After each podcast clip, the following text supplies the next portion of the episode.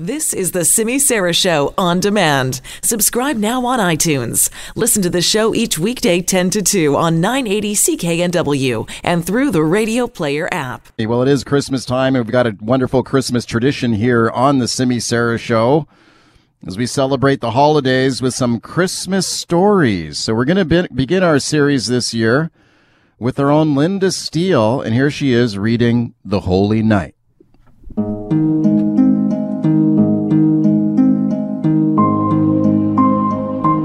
Hey there, I'm Linda Steele, and I want to wish you a very Merry Christmas. I'm going to be reading you a story today called The Holy Night by Selma Lagerlof. There was a man who went out into the dark night to borrow live coals to kindle a fire. He went from hut to hut and knocked.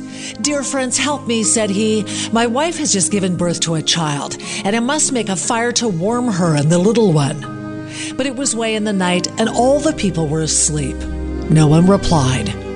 So the man walked and he walked, and at last he saw the gleam of a fire a long way in the distance. Then he went in that direction and he saw that the fire was actually burning in the open. A lot of sheep were sleeping around the fire, and an old shepherd sat and watched over the flock.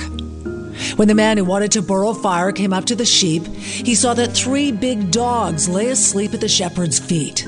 All three awoke when the man approached and opened their great jaws as though they wanted to bark but not a sound was heard. The man noticed that the hair on their backs stood up and that their sharp white teeth glistened in the firelight.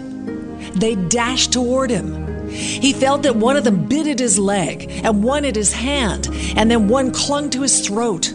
But their jaws and their teeth wouldn't obey them, and the man didn't suffer the least harm.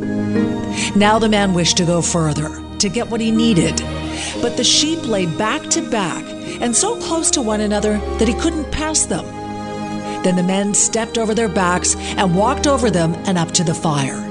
And not one of the animals awoke or even moved. When the man had almost reached the fire, the shepherd looked up. He was a surly old man who was unfriendly and harsh toward human beings. And when he saw the strange man coming, he seized the long spiked staff which he always held in his hand when he tended his flock and he threw it at the man. The staff came right toward the man, but before it reached him, it turned off to one side and whizzed past him far out into the meadow. Now the man came up to the shepherd and said to him, Good man, help me and lend me a little fire.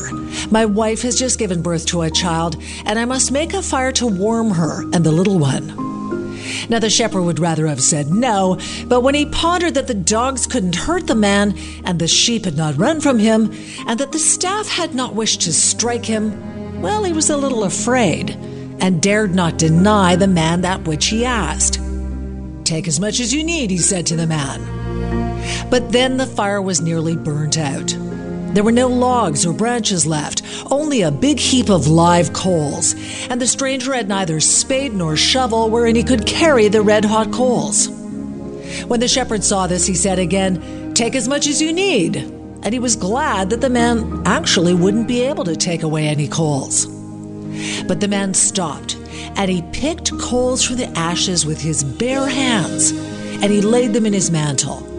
And he didn't burn his hands when he touched them nor did the coals scorch his mantle, but he carried them away as if they had been simple nuts or apples.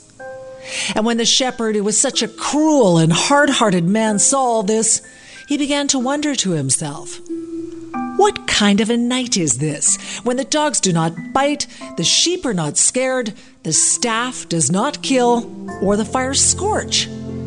He called the stranger back, and he said to him, What kind of a night is this? And how does it happen that all things show you compassion? Then said the man, I cannot tell you if you yourself do not see it.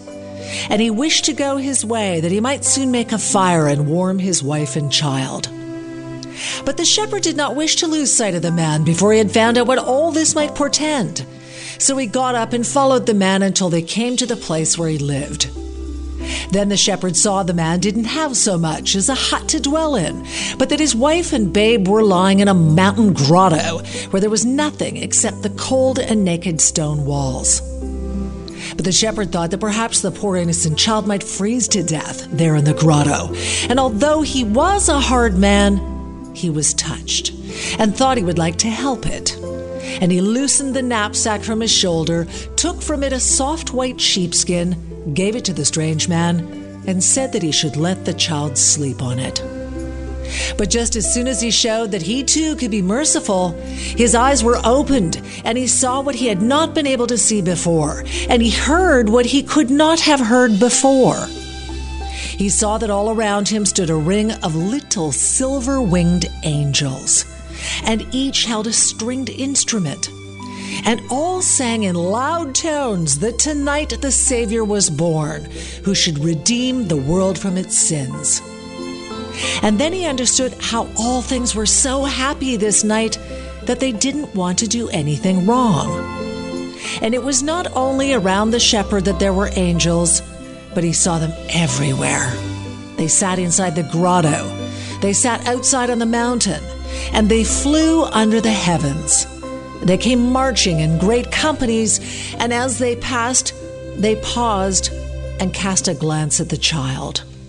There was such jubilation and such gladness and songs and play. And all this he saw in the dark night, whereas before he could not have made out anything. He was so happy because his eyes had been opened that he fell upon his knees and he thanked God. What that shepherd saw, we might also see, for the angels fly down from heaven every Christmas Eve if we could only see them. You must remember this, for it is as true, as true as that I see you and you see me. It is not revealed by the light of lamps or candles, and it does not depend upon sun and moon. But that which is needful is that we have such eyes as can see God's glory. It is a Christmas tradition here on the show as we celebrate the holidays with some Christmas stories. And you're going to hear a few today, and we'll have some more for you tomorrow as our friends here at the show uh, bring you some classic Christmas stories. Now, earlier in the show, you heard Linda Steele read the classic Christmas story, The Holy Night. Now it's time for, for Vikram Vij, of course, famous for Vij's restaurant here in Vancouver. And here's Vikram with The Snowman's Tale. Namaste, everyone. I'm Vikram Vij from our kitchens to your palates. Happy holidays. Today I'll be reading Snowman at Christmas. On Christmas Eve, I made a snowman, very fat and jolly. I dressed him up in red and green and trimmed his hat in holly. I saw his arms were trembling as if he couldn't wait. It made me start to wonder how do snowmen celebrate? I think while I'm snug in bed, dreaming of Christmas treats, the merry snowmen slip away and hurry through the streets.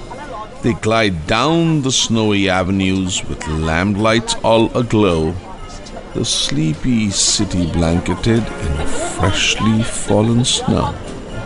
They pass by top shop windows framed with twinkling lights, pausing for a peek or two at holiday delights. The jolly snowmen gather from everywhere around for a Christmas party in the center of town. Waving to each other, they call out cheery greetings. All their friends and family so happy to be meeting. A few merry snowmen start trimming the square. Soon holly and icicles are strung everywhere. And then reaching high for everyone to see, they hang big balls of snow on a big Christmas tree. The snow children play freeze tag or red rover of climbing a stack till they wobble right over. Their mothers lay out all kinds of cold treats, ice creams and snow cones, and dainty iced sweets. Then the dancing begins to the tune of a fiddle. All the snowmen line up, and sashay down the middle. Someone says, Hush. Could that be a jingle? Then over the hill glides the snowman, Kris Kringle. He opens his sack with a jolly ho ho ho and pulls out their presents, each made out of snow. Santa sips his cacao and the reindeer romp and play, and then, with a whistle, they're off on their way.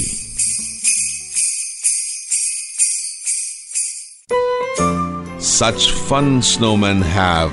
There's still one more thing. Hearts full of joy, they hold hands and then they sing. While the fiddler plays and sweet silver bells ring, they sing songs about snow and the birth of a king. The children are sleepy and the grown ups are yawning. The snowmen go home just as Christmas is dawning. They're all back in their places when Christmas Day starts. But these folks made of snow have a beautiful glow in their heart. Their smiles are more tender, their eyes softly shine as the snowman dream dream of their Christmas time.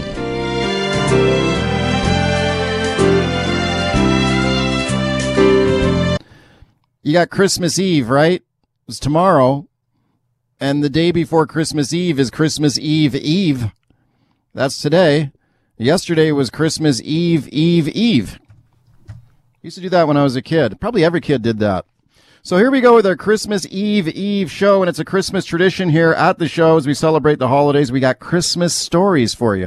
So let's continue that now with our own Simi Sara as she reads The Polar Express.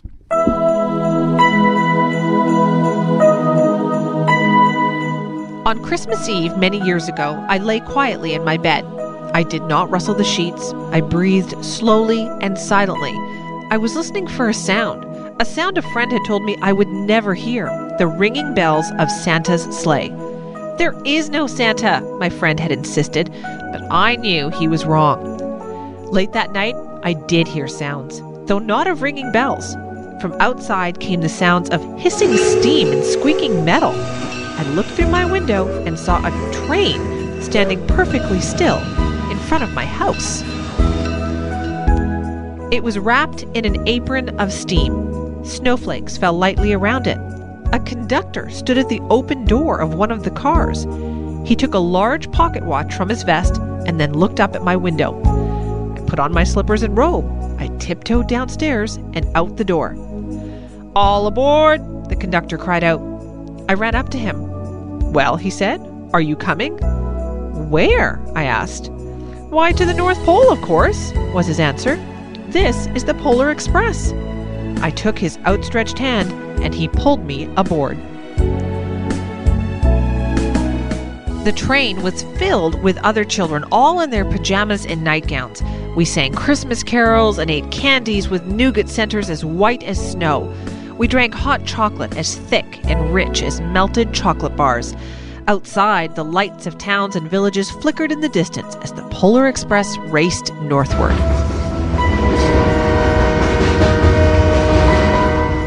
Soon, there were no more lights to be seen. We traveled through cold, dark forests where lean wolves roamed and white tailed rabbits hid from our train as it thundered through the quiet wilderness.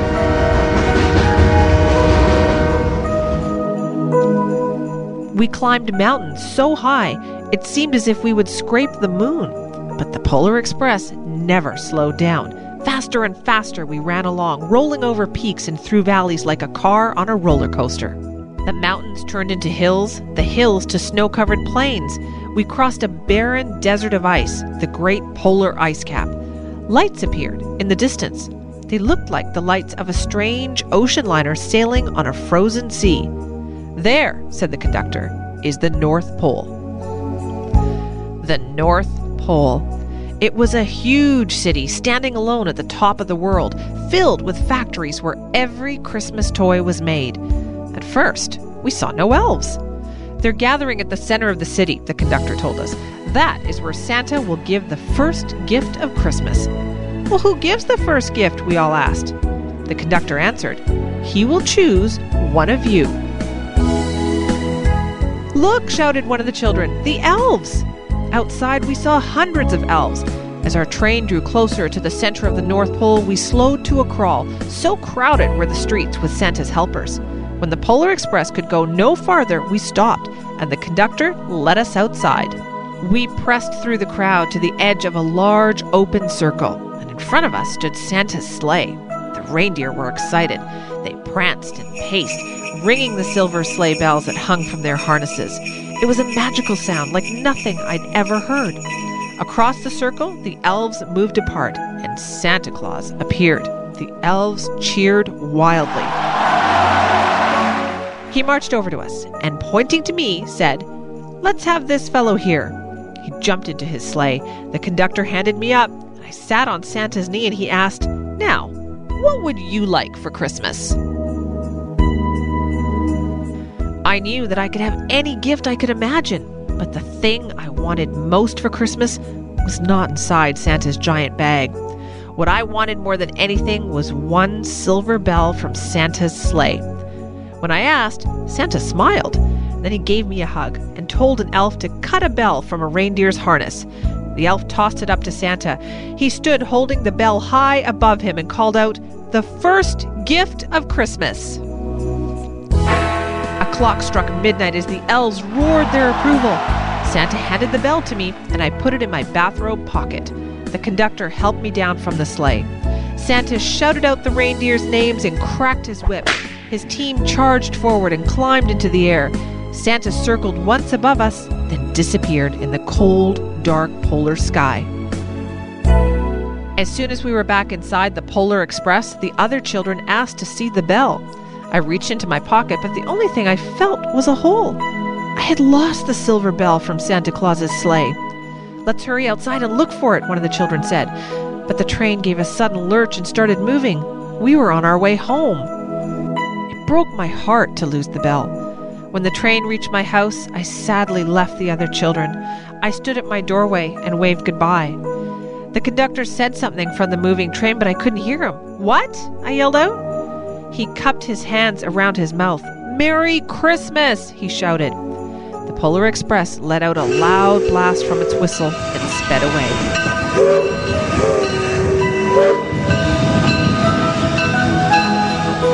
On Christmas morning, my little sister Sarah and I opened our presents.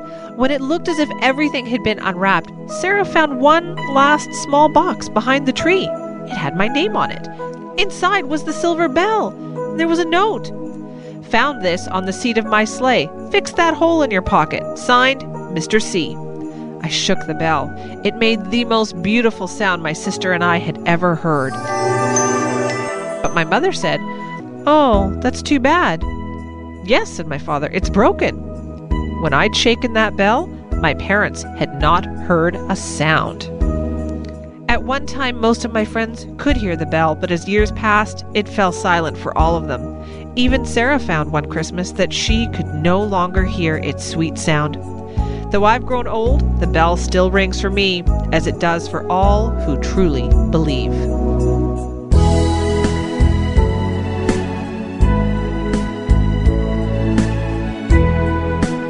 Nice job there by Simi. That's our own Simi Sara, of course, reading The Polar Express as we continue with the Christmas tradition here on the show.